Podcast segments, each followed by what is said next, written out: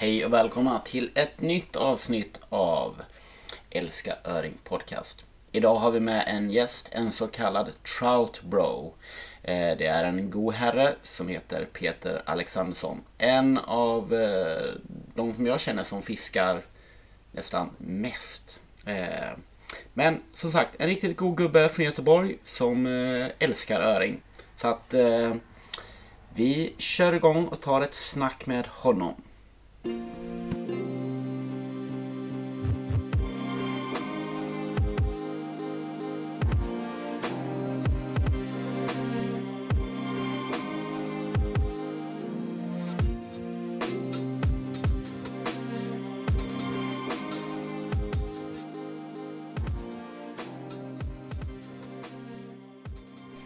Tjena Peter!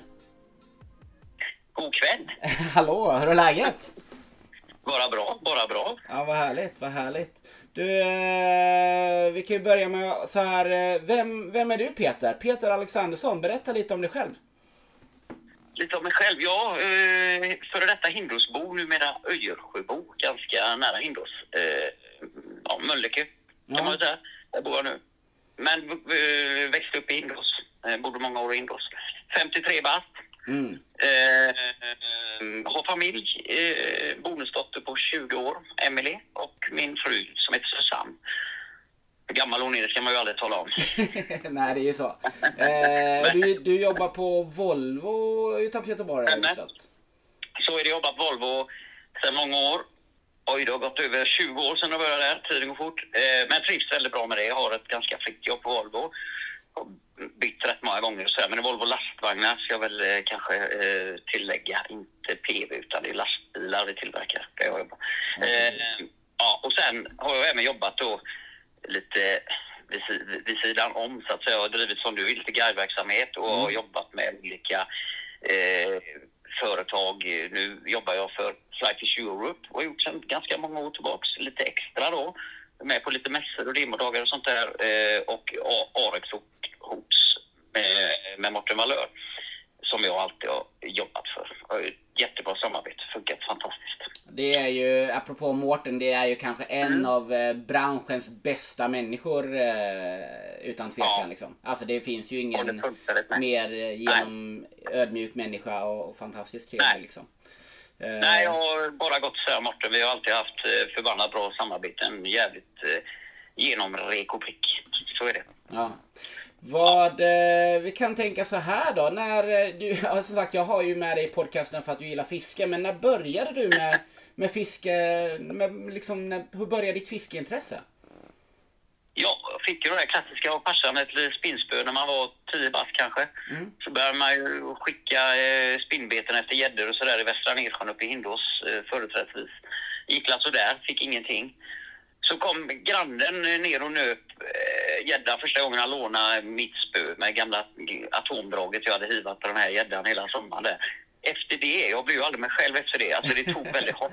det tog hårt. Och, ja, och han sket ju fullständigt i det där. Han gick och mallade upp sig på badstranden där i Hindås med den här fina gäddan. Sen fick jag till och med äta gäddan på kvällen. Kan du tänka dig vad mer förnedrande? Mm. Eh, nej, men det satte sina spår. Efter det var jag fast. Liksom. Jag jagade gäddor med min eh, burkrulle och, och, och, gamla eh, glasspö där eh, resten av den sommaren och sen var det kört. Fick mitt första flugspö när jag var 12 tror jag. Okay. 11-12 så det var inte långt efter det. Och började vifta då. Mm. Eh, det var tidigt som min karriär satte igång. Ja, vad roligt. Ja, för det var det jag mm. tänkte så här, snurra in lite på att just hur flugfisket började och, och mm. jag misstänker då att du fiskar kanske i Härjedån och, och i ja. Nedsjön och de där platserna. Och, så jag misstänker Absolut. att du kanske kom igång med lite, lite kustöring kanske? Ja, det gjorde jag också relativt tidigt. Fick åka med. Det var ju några duktiga killar uppe i Hindås där, Ingmar Levin och några sådana gamla halvlegender i, i flugfiske-Sverige som bodde där. Och vi hade ju fina vatten i närheten eh, lokalt och sen så fick jag åka med på kustöring då första gången eh, 1982. Oj, då var, då var inte ens jag född faktiskt. du förstår. Jag var, jag var då alltså eh, 12 bast. Mm. Eh, och då vevar man ju spinn på den tiden och jag fick eh, min första havsöring då vid Molanda brygga när jag var 12 år gammal. Eh, det jag kommer ihåg det som, det sitter på näthinnan som det var igår, va? helt magiskt. Och det var fulfiske på den tiden som de kallade det då. Eh, fiskade efter prickig Det var i december månad och vi var där ute. Det var inte så noga på den tiden. Nej, nej, nej. Men Claes sa som det var. Eh, det är så att en öring ska upp och leka. Det var en färgad fisk. Den var fet och fin. Och, och jag fick den första då eh, nästan direkt när vi började. Och du vet, det hade, liksom, ska du släppa den, det får du göra, avgöra själv. Och jag tyckte det var förfärligt att behöva slå ihjäl den där fisken som slog upp och leka. Mm. Men jag vill ju väldigt, väldigt gärna komma hem med den och malla upp mig för morsan också. Va? Så det var, jag slet sig mellan det kan jag säga. Men jag släppte fisken. Mm. Och det fick jag ju massa ryggdunkningar och sådär. Så det var fint gjort och vackert och allt detta. Så, men det var första fisken och det, det sitter kvar alltså. Jag kommer ihåg det så väl. Och det gör man kanske de flesta.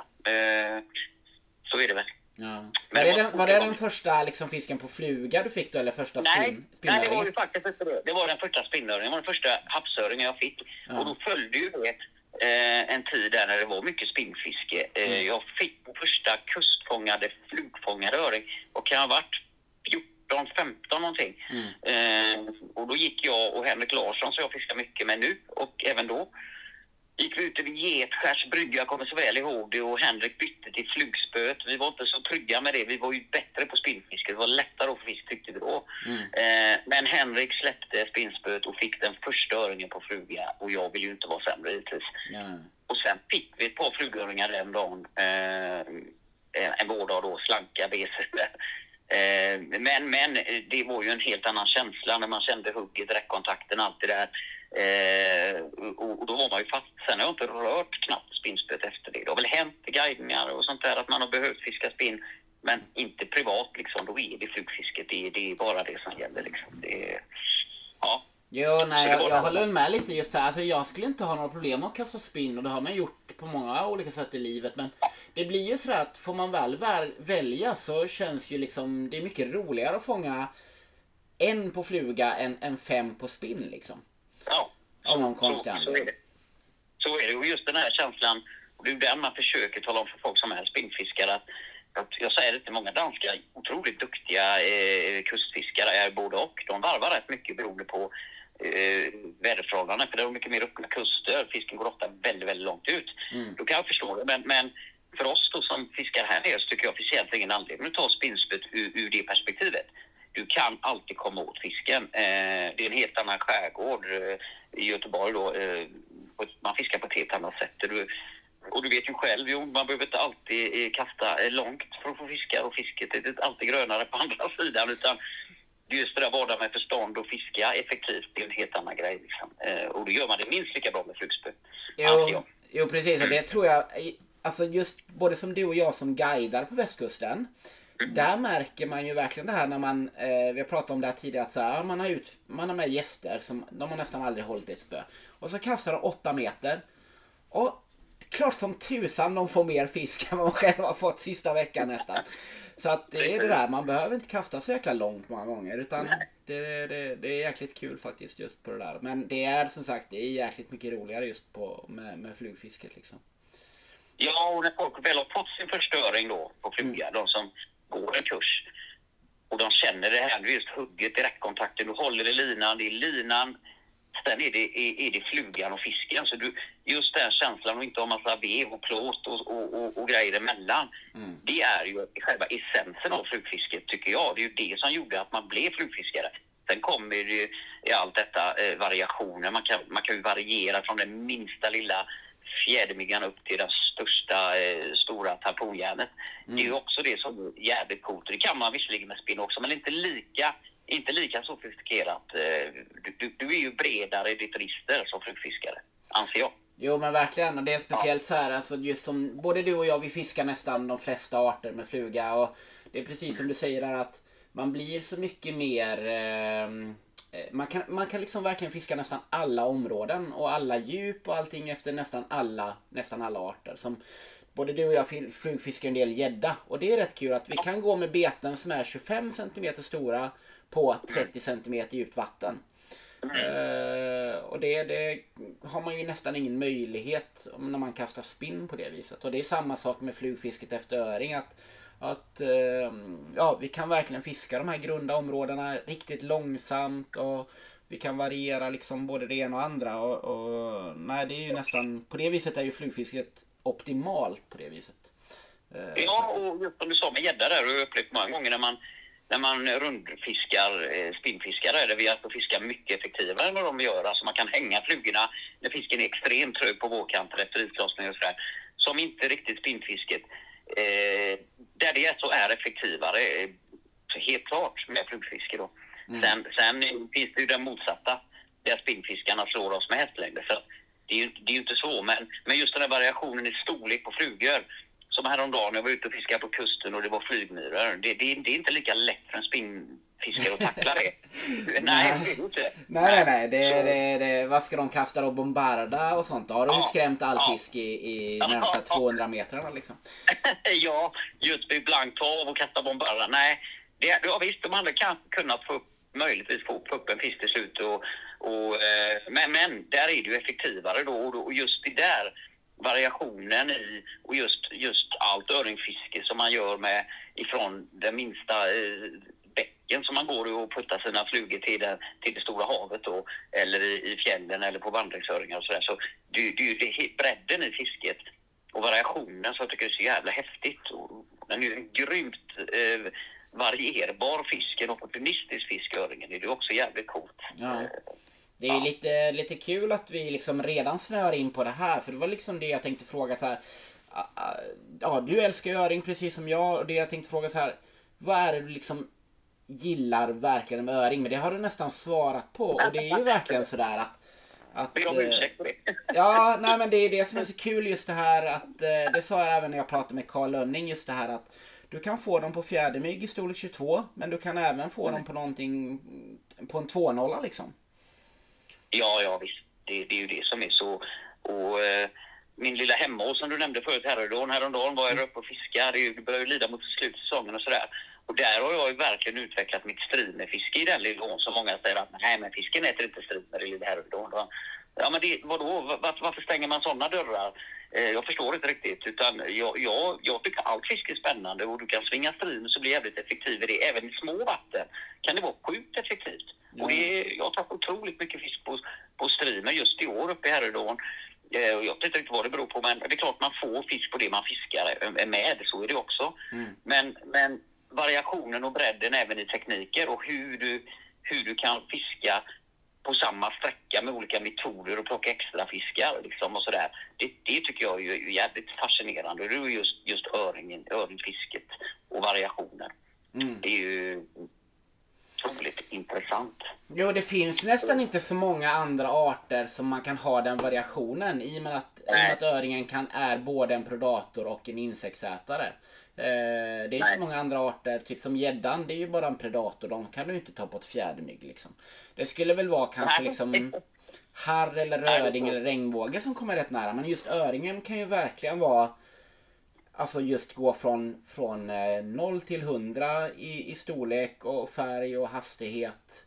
Så att det är just det att kan man de olika teknikerna oavsett om det är linfiske, streamer, torrt eller kusten då, då, då kommer man ju alltid ja, faktiskt rundfiska de flesta liksom. Ja, och lite grann eh, att inte vara rädd, att inte stänga några dörrar till något fiske som jag i alla fall tycker är storfisken och vakar. Ja visst, då, då fiskar jag ju torrt eller försöker imitera eller försöker plocka, men ser man inga vak så vad fan, jag går inte och väntar. Jag, jag var på en vecka på Kola där, jag hade betalat massa pengar. Jag vet inte hur jävla många öringar jag tog på streamer och folk satt och väntade på att det skulle kläcka nattländer som var det häftigaste då. Men det skiter mm. jag i. Jag, jag vill fiska. Jag är i grund och botten fiskare som gillar att rycker snöret, rycker och drar och fajtar fisk. Ja men så enkelt är det. Ja, ja. Så, mm. ja, där, där är vi så jäkla lika. Det är roligt att du dra upp det där med, med Kolhalvön. För att jag, jag, var ju där för fyra år sedan. Och det var ja. ju så att så här, ja men många som var med, de var ju där för att fiska torrfluga. Och man så här, ja får jag betala 40-45 tusen, för, då sitter jag inte och väntar på vak liksom. Nej, nej, och det, nej. Och det var rätt roligt när jag kom tillbaks då, då, då träffade vi en annan grupp där, det är sex personer då. Och våran grupp var mm. sex personer. Och jag frågade, hur har det gått? Ja, det har gått jättebra. Våran grupp har fått eh, 56 fiskar. Och så här, har hela gruppen fått 56 fiskar? De bara, ja. Och så sa hon, hur har det gått för er då? Och så sa jag, jag har också fått 56 fiskar. Jag personligen. Eh, så de bara, Va, hur fan har du gjort liksom? Ja, jag, har fiskat liksom. Nej, Ja, det är så ju är så. det ju. Ja, Verkligen. och du, du, och du vet ju likväl som jag och, och många andra yrkesmän eh, att just det där med streamerfisket. Jag har ju tagit jag har ju tagit otroligt mycket fin fisk på streamer för, för jag har aldrig stängt den dörren och jag tycker inte det är mindre. Jag, jag, visst, jag hade gärna tagit en stor öring på torrt, jag ska inte säga det. Och jag tycker det är häftigt att lura dem på torrfluga. Mm. Och det är klart att, att drilla in en stor jävla öring på tunt havs och sådär, det kräver mycket av dig som fiskare. Mm. Men jag lägger liksom ingen egen värdering i det. Jag tycker varje öring är fin och vacker och jag skiter egentligen i hur jag har fångat den. Jag vill hålla den, pussa den och släppa den. Mm. Eh, det- it. Och, och, men faktum är att jag har fått mina största harrar, mina två största harrar uppe i Rosto, båda två, i Rostoområdet, Mm. på över två kilo på, på pattegris liksom. Ja. Och min största röding har jag fått på streamer, en ganska hemsk streamer också. Mm. När jag liksom lite grann lackade ur för att de inte, de inte liksom gick och plockade mina små invitationer. Så till slut så kör jag på en streamer och fiskar rollerpoly långt ner på sugerna på, på nackar och sådär och får de här fiskarna som är drömfiskar för mig. Så är det många som tycker så här Man, du tog dem på streamer på en jävla pattegris. Ja, stor jävla öring på Island Ja. i Minnedallaläken där liksom, där folk gick och småsmutta hela tiden. Okej, jag, ball, jag ballar ur och skickar på dem eh, stora streamers och får ett par bamseöringar. Jag själv tycker bara det, det är ett sätt att möta den och tackla situationen. Ja, ja. Skit i det då. Ja. Sen är det jätteroligt, jag tog ju flera på torrt där också, visst, men några fiskar tog inte på det och jag tyckte jag fiskade hur bra som helst, imiterade hur bra som helst. Jättebra prestationer, hjälpte inte. Och så, då, då kan man ju liksom, eh, vad ska man säga, då kan man ju ändra lite vinkel, fiska från lite olika håll och klippa på dem på någonting så udda som en stor jävla pattegris. Det är ju liksom det överraskningsmomentet tror jag där. Eh, det är klart, det finns ju inget som simmar upp i, i Rosto-trakterna som ser ut som det där. Skit i det. Mm. Återigen, jag fångade, fångade en stor fisk. Jag, jag har skit för det liksom. Ja. Sen eh, finns det säkert de som eh, är väldigt då, eh, emot det där och tycker att det där så fiskar man inte och hit och dit. Men det skiter jag i. Ja. Det är upp till var och en. Nej, jag är ju likadan. Det är ju som, som jag sa för ett par år sedan. Jag ska bevisa att man kan få stor vandringsöring på squirmy. Eh, och det, det är ju en sån grej som folk bara, fy fan du är en vidrig människa. Men jag, jag säger precis som dig, det skiter jag i. Jag tycker om att fiska, jag väljer teknik efter, efter vad de äter liksom. Ja. Ja, det är jäkligt kul faktiskt. Och det är, jag, jag håller med dig till 100% att det är alltid det här att ju, ju fler tekniker man kan, desto mer och större fiskar kommer du att fånga liksom. Ja, så enkelt är det. Det, det är min enkla analys av liksom, under alla mina år och, och så länge jag har hållit på med det här. Att precis, ibland är det booby som gäller, ibland är det liksom eh, nymf med, med långa tafsar, fetta tafs. Det, det kan vara eh, verkligen gnyttfiske med små jävla torrisar ner på 22-krok. Om det krävs. Mm. Och det kan vara de största hjärnorna som du behöver presentera. Du måste kunna kasta, du måste kunna trycka lina ut i vind, vända över stora gäddflugor i, i vind och sådär. Kan du det här och du, du kan kasta bra och, och för att komma dit så är det bara i regelrätt eh, bara fiska och lära dig. Det, det inget, finns inget annat. I teorin och så kan man göra det, men du måste praktiskt fiska. Och då är det, ju mer du gör det, ju mer du är ute och nöter de olika situationerna dyker upp och ju mer eh, så att säga eh, kort man har i, i, i rockärmen, eller vad ska man säga, alltså ju mer eh, skills du har, ju mer fisk kommer du fånga. Absolut. Absolut. Det, ja, det, nej, det, Du har rätt. Ja, nej, men jag håller med dig. Sen är det som sagt, det är kul. Det är bra att alla väljer olika, olika liksom, inriktningar. Jag, jag har ingenting emot människor som sitter och väntar på vak. Det betyder att det är mer fisk till mig. Ehm, eller till oss rättare sagt. Så att... Det är ju som sagt, det det folk, det, jag tycker det är kul att fånga fisk oavsett sätt eh, där. Så att det men det, det ja men men ett bra exempel är ju typ, åker du en vecka till fjällen och så regnar och blåser varje dag. Ja, det, du kommer ju inte se ett vak liksom. Då, då, då måste du göra någonting annat liksom. Så är det ju verkligen. Ja, och sen har ju sen har ju överraskat åt andra hållet några gånger också när man absolut inte tror att det ska bli bakfest. Nej. Åsländer och världens jävla snöstorm uppe liksom vid Saxnäsfjällen och jag har varit med om du vet, helt sinnessjuka kläckningar. Så det är ju också någonting som naturen överraskar ju även åt andra hållet ibland, eh, lyckligtvis. Men, men visst sjutton har man gått veckor utan att se ett jävla vak. Eh, och då har man ju fått gnugga på sin nymfteknik, på sin strineteknik eh, tillräckligt. Så är det ju. Ja. Ja, och det är det som är och det är ju det som utvecklar oss som fiskare också. Ja. Eh, och lär Ja. oss mer och mer att Eh, ja, jag hade en sån grej i våras där i, då har vi några vatten vi kan fiska. Och av någon konstig anledning så hade jag råkat få med mig en rosa sonker. Eh, och eh, vi fiskade i ett harvatten och som man gör i början innan öringarna vaknat till liv. Och jag och polaren stod där, vi fiskade, fiskade, fiskade. Ingenting hände. Till slut så sa jag, jag ska sätta på den här fula rosa sonken. Jag Ja, drog, jag, tror jag, jag drog 19 här på kanske 40 kast. Och då var, då var liksom, ja 10 av dem var över mellan ett och ett halvt och två kilo liksom. Ja, jävlar. Så det är det, man måste, ibland måste man testa sig fram även om man knappt vågar. Nej, men då, då kan jag tycka så här då. Har någon kommit där nu då, någon sån här riktigt torrflugepuritist eller nörd eller någon Mm. och påtalat det där och haft en åsikt då. Så är det ju grund och botten ren och skär avundsjuka många gånger. Eller att man inte kan själv tackla den situationen som gör att man kommer med lite kritik då. Eller som jag har fått massa jävla spott och spä.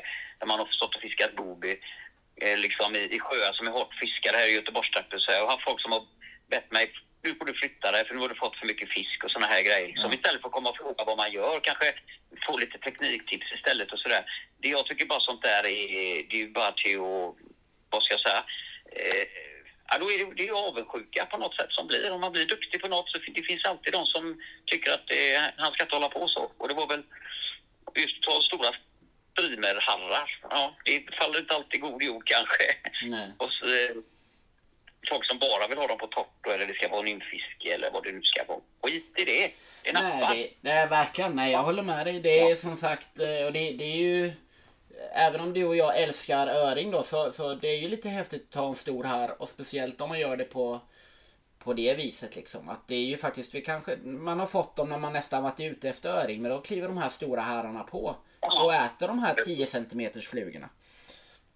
Jo, jo. Och det, det är ju alltså handlar är ju också ganska opportunistiska och många, många av dem äter ju fiskar bevisligen också. Eh, så att det är ju inte fel att ha, att ha det att ta till. Så skulle du få väldigt höga flöden när du är uppe i norr och fiskar så är ju streamerfisket ett sätt att ta till.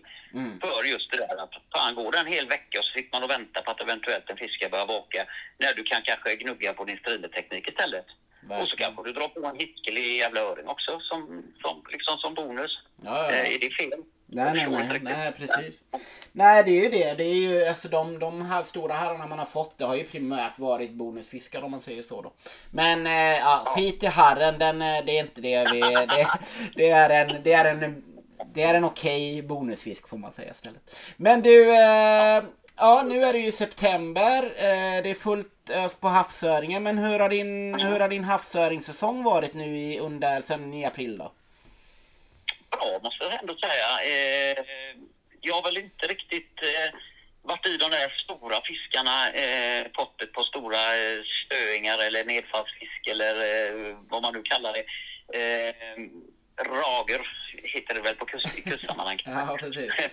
Beter. De gamla beserna. Ja, precis. Eh, I våras då, ingen riktigt bra knallblank sån där eh, stor fisk, men var ju stor fisk, allt är ju relativt. Men Mm. jag har haft ett gäng fiskar runt två kilo och sådär. Det är väl helt okej. Mm. Men, men det är klart, med tanke på de timmarna jag lägger ner och så, så har väl inte det här året varit något storfiskår, det kan jag ju inte säga. Men eh, jag har fått bra med fisk och september är nu, slutet på augusti, har ju steppat upp bra med, med, med fina fångster. Så jag väntar bara på de där. Jag hade, hade kontakt med en bra fisk häromkvällen på, på just flygmyra då som, som, eh, som jag kände, och den var uppe och ruskade ordentligt och visade sig, visade sig eh, lite grann i, i ytan och jag såg att det var en bra jävla fisk. Då blev jag lite förgrymmad faktiskt. Men, Mm. men det där är ju, man kommer alltid tappa fiskar, så är det ju. Men Jo, så annars, sen- bra säsong. Ja Absolut. men verkligen. Jo men det har varit samma, samma lika för mig egentligen. Eh, faktiskt. Eh, och jag upplevde ju nu, jag var nere eh, åtta dagar nu och det, det är ju lite dåliga förutsättningar egentligen. Lite för varmt. Även om man fångar Ja, det är mycket det. fisk då. Men jag tror just att den större fisken håller sig längre ut. Ja. Det tror jag med. Det tror jag också. Men Ner mot det- 10 grader och då är de inne i Precis. Nu ska det ju bli lite kallare och lite sämre väder Ja. så att eh, det ser Jajamän. ju positivt ut nu för de närmsta veckorna faktiskt.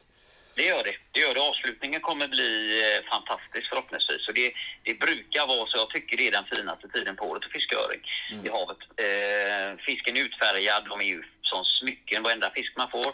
De är ju väldigt feta och fina och det är inte alltid lika lätt. Jag tycker att de kan vara lite mer de kan bli lite mer besvärliga. De kan eh, gå igång på landinsekter, lite daddy longlegs, pappa långben. Mm. Ibland så blåser det ut. Jag har varit med om bärfisar, getingar som rasar ner och även mycket flygmyror.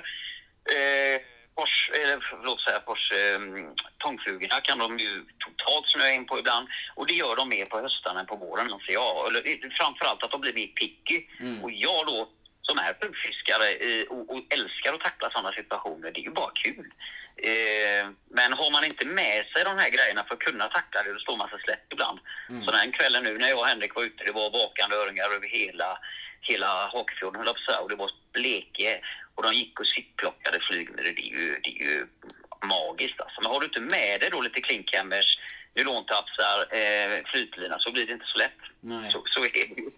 Det, ro, det, det, det, roliga är att eh, jag upplevde de första eh, flygmyrorna, det måste vara en 10-12 år sedan. Och varje år har jag sagt det. Ja, jag ska ha med mig en klass 5 och, och torrlina. Tror, ja. tror du jag någonsin har haft det eller? Nej. Nej, nej. Men det, och man säger det varje gång man upplever det. Åh, nu ja. plockar de flygmyror igen. Ja, vad fan är femman någonstans? Men eh, nej, det, det, det är helt rätt. Det, eh, egentligen ska man, man ska alltid ha liksom en femma med, med eller en femma eller sexa med lite torrgrejer i, nerpackat liksom. Jag eh. tycker det i alla fall att jag brukar ju köra två spö med mig. Dels av en anledning att det är alltid lätt att man knäcker och drar av ett spö mm. och då får man åka hem. Och det är ju ingen så rolig grej utan då har du med dig ett extra spö. Och mm. väljer du då att ha ett snabbt spö och ett lite, lite mer förlåtande spö, lite mer långslaget spö. Packa ner en, en flytlina eh, i, eller en rulle med en extra flytlina en sjung trea optimal intermediate, då är du kittad för de flesta situationerna under hela året skulle jag vilja säga. Mm. Så det, det ska man alltid ha med. Så jag brukar tänka så, men jag har oftast två sexor istället. En lite lugnare och en lite rappare. Mm. Och så ligger flytlinan där, flytrullelinan där de flesta dagarna. Men ibland är det maskfiske, de går in grunt. Eh, sommarmask, det kan vara borstmaskar på våren, de går löjligt grunt. Då har du ändå eh, kan du nyttja din flytlina. Så de tre linorna tycker jag alltid ska vara med på, på kusten oavsett. Ja. Eh, mm. Jo, nej, jag håller med. Det är som sagt, man har upplevt... Eh, jag har ju också alltid två spön med mig, men oftast är det liksom ifall man knäcker någonting. Ja, eh, jag gillar ju också det här pillfisket, men då blir det liksom mer att jag kör ja, men små soft tackles, små mäler, ja, men tolver liksom. Ja. Eh, men det är just det här att, att ibland har man ju missat vissa fisken just då när de, när de äter, när de går och vakar liksom.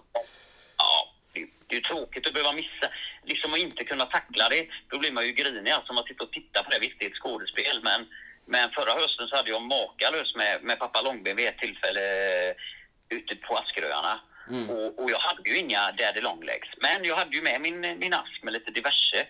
Och då hade jag mina sådana här fula jävla skraparflugor som jag burrade till och fixade och trixade. Och jag hade ju flytlinan och, och nylontafsar och sådär. Så jag fick ändå fyra eller fem stycken fiskar. Mm. Eh, så jag löste ju det. Men, men jag har ju med mig numera även eh, Daddy Longlegs i min kustask. Alltså, så att det ligger några där. Jag kommer väl inte få uppleva det här. De är igång då förmodligen. Jinxar ju alltihopa här. Nej men det är det. Det är, det är jäkligt smart. Det är som vi nämnde där tidigare att ju fler tekniker man kan desto mer fisk får man fånga. Det är som sagt mm. Speciellt då Ja, du, du är ju född och uppvuxen på västkusten och har fiskat där i, ja, men i över 40 år. Och då blir det ju en sån grej också att du har lärt dig det där. Du vet det. Att det är, eh, det, det är, man ska ha det med sig. För annars eh, blir det så att man, man missar, man kan missa sjukt upp, sjuka upplevelser liksom. Det är det som är jäkligt sjukt. Liksom. Och framförallt de dagarna det blir kanske frånlandsvind, milda vindar och, och stackmyrarna, de här flygmyrorna, har ingenstans att ta vägen. De driver ju rätt ut till havs liksom för att vinden drar dem ut. Och så är det ganska lugnt och lite vind. Öringen är så jävla skicklig på att hitta och när de väl vad det är som gör att de ratar de andra då som finns i havet, i räkor och småfiskar och sånt. Jag tror helt enkelt att de gillar det. Det är lite snacks och att de är feta, de är väldigt eh, mycket energi i myror. Det är lätt för fisken att plocka dem så att det blir en bra kombo. Det är mm. mycket mat, lätt att plocka, det är gott att käka liksom. Jo, jag tror primärt också det är det här att eh, eh, en fiskhjärna är ju så extremt liten och den är ju fokuserad egentligen på tre saker då. Det är fortplantning, skydd och mat. Och när det, då, när det, när det finns tio flygmyror då plockar de hellre det än tre räkor. Ja. Det är ungefär som att någon skulle ställa fram eh, först en, en Big Mac Company till oss och sen så ställer man dem fram en påse med jordnötter. Och då blir det så här, ja ah, men fan. Jag kan ju äta hundra jordnötter istället för en hamburgare. och så ja. tänker nog öringen också tror jag. En väldigt bra jämförelse tycker jag. Perfekt. Ja, jo nej men det, det har jag märkt ibland också just det där att Speciellt när man pratar lite torrflugefiske att, att det kan komma, det kläcker både danica och åsländer samtidigt. Men de är helt inriktade på åsländerna istället för att det kommer 20 åsländer och så kommer det tre danica. Mm. Eh, ibland tar de ju allt då, men, men ibland kan det vara jo. att de bara snöar in på de här små, små skiten liksom. Det är jättemärkligt. Och det är ju, men det är fascinerande också. Och just det där då, om man har lite mer rutin och, och, och, och, och sådär sitter, inte bara flaxar ut och lägger på dem en fluga utan verkligen kollar vad fan håller de på med. Mm. Och så kanske man, och så fiskar man sen. Sen kan man ju likväl misslyckas då också. Eh, eh, och, och, och, och, man har ju stått hur många gånger som helst och byggt flugor på öringar och så till slut tar de. Och det är ju ännu häftigare att till slut så knäcker man koden liksom. Det är ju så jäkla roligt. Men, men visst sjutton kan det vara så att de är det är två saker som händer och så är de, är de väldigt selektiva och bara plockar eh, den ena sorten. Och ibland tar de ju allt. Om de är riktigt hungriga så, och står högt och liksom bara dammsuger och tar det som kommer. Mm. Då är man ju lycklig som torrflugfiskare, eller torrfiskare överhuvudtaget. Ja. Jo, nej, men det är men som sagt... är lätträknad. Precis, nej, men det är lite som vi pratade om där också att just höstfisket där tycker jag, jag är som dig där, jag tycker höstfisket är så jäkla kul för att det är eh, ja. eh, Det är så spännande just med fisken är petigare, svårare, fetare. Uh, ja, det, det, just höstfisket är ju fantastiskt kul liksom av den anledningen. Liksom.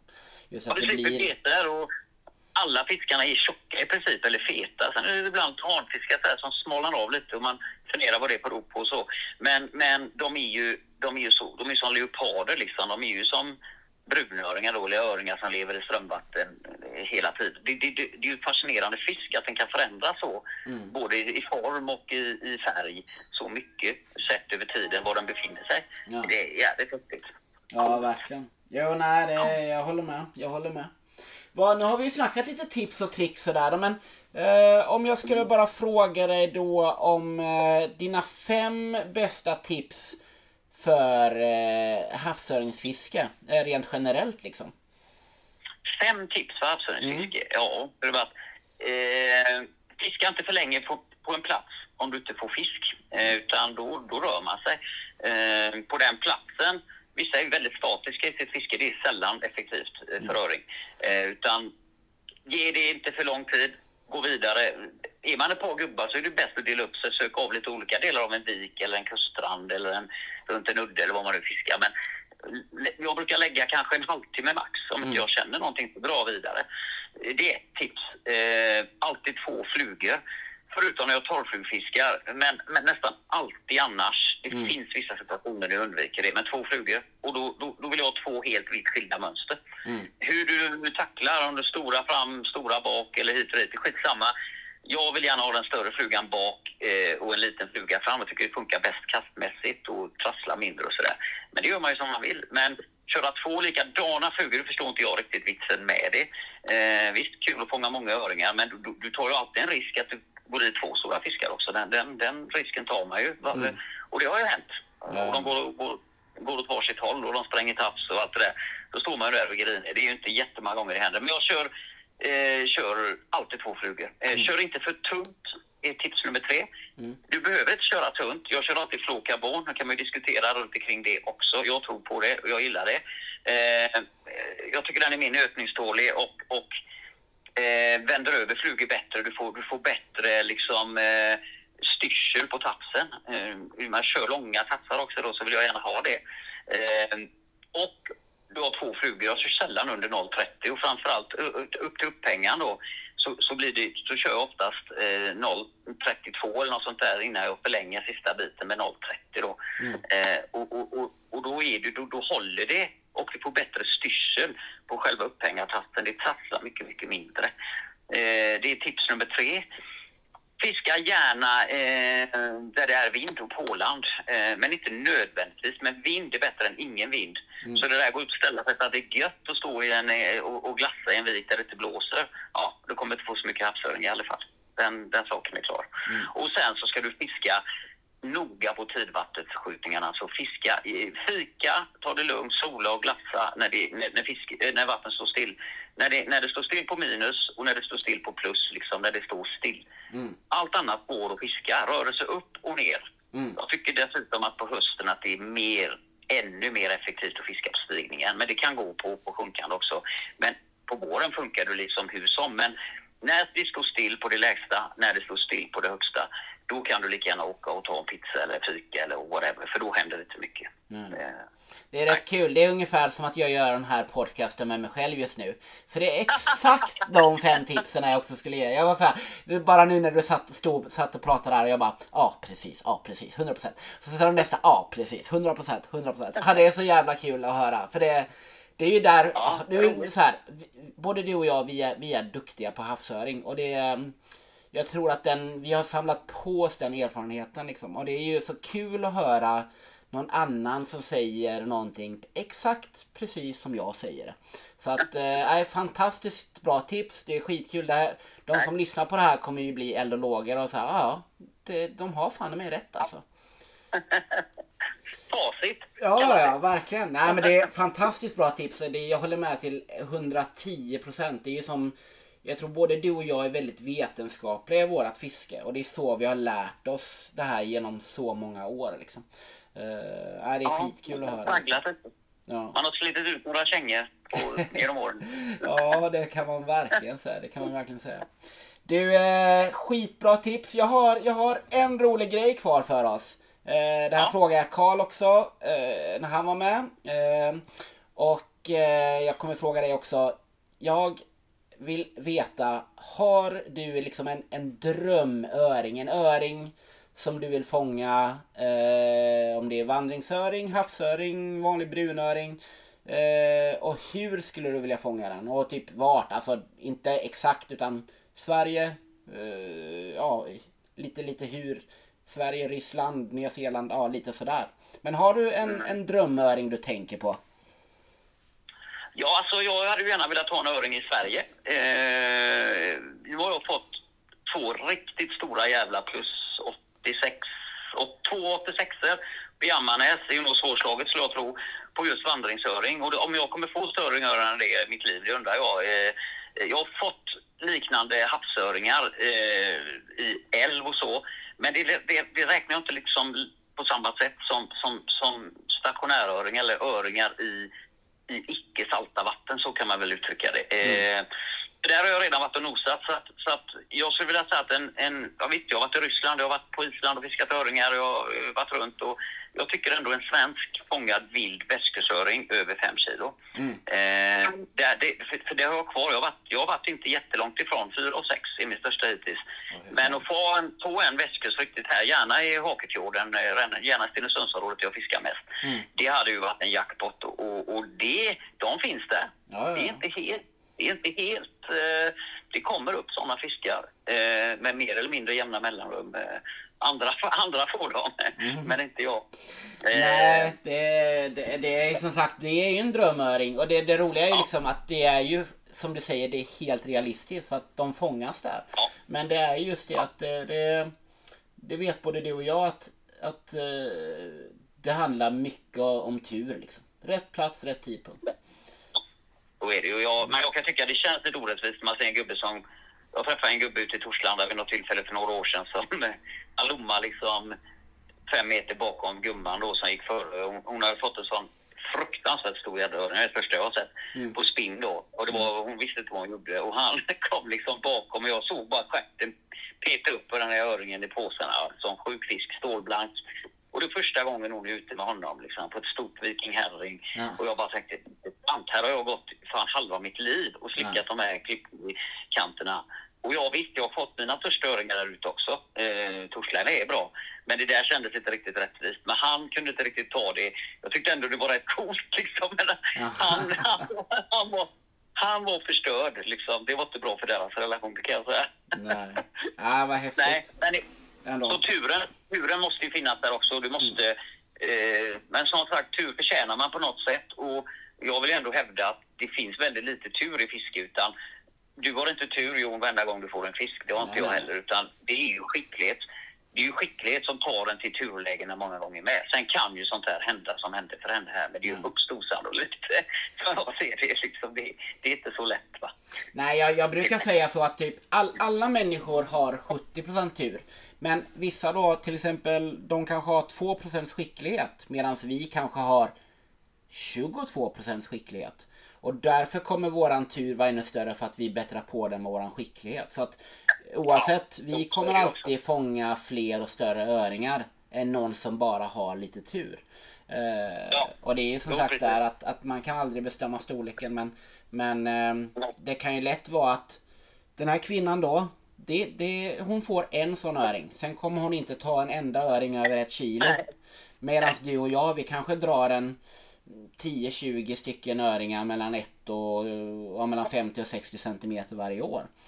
Eh. Så att det är ju en sån grej att, att är ju, man vill ju också att den här skickligheten ska betala sig. Ja, det gör det ju. alltså. Det gör det ju. Men det är ändå rätt häftigt att det kan ske, alltså att man aldrig vet. Och det är ju det man vill känna som fiskare, att du har alltid en chans. Och den där stora jävla öringen kan kliva på när fan som helst. Det här Mm. var ju ett, verkligen ett exempel på det. Och jag har gått och gnuggat där. Jag hade ju fiskat innan där hon stod i, i, i liksom, och de gick ut till den udden. Och så klipper de på den här jävla fisken liksom och så att det var nog en stor fisk där och när han kommer tillbaka sen med den i katt- med den i katten här och går förbi och jag kunde ju inte låta bli. Jag måste ju gå fram och titta liksom. En, Mm. undrar vad den vägde. Men den där var stor. Ja. Det, ja, var det. Det Ja. kändes inte riktigt rättvist. Men ändå rätt. Nej, jag förstår. Jag förstår det. Ja. Du, eh, jag har ytterligare en, jag har en sista fråga här till dig nu. Eh, vet Jo. du ungefär hur många fiskedagar du har på ett år? Aj, Alltså det blir ju väldigt många. Nej, under säsong, liksom, ibland blir det ju nästan dagligen da- långa stunder. Eh, om än att det är ganska korta pass och sen då på vintern så blir det ju blir det ju inte riktigt lika mycket för att, för att eh, det funkar inte helt enkelt. Man jobbar och sen är det mörkt. Mm. Men då är det ju alltid helgpassen och sådär så att jag, alltså det blir ju väldigt många dagar men jag, har inte, jag vågar inte riktigt uttala mig om en siffra där. Eh, Men det är över 200 i alla fall tror jag. Ja, det är ju uppåt där skulle jag vilja säga. Kanske, Ja. ja. i alla fall vissa år eh, när det är extremt mycket så är, så är det...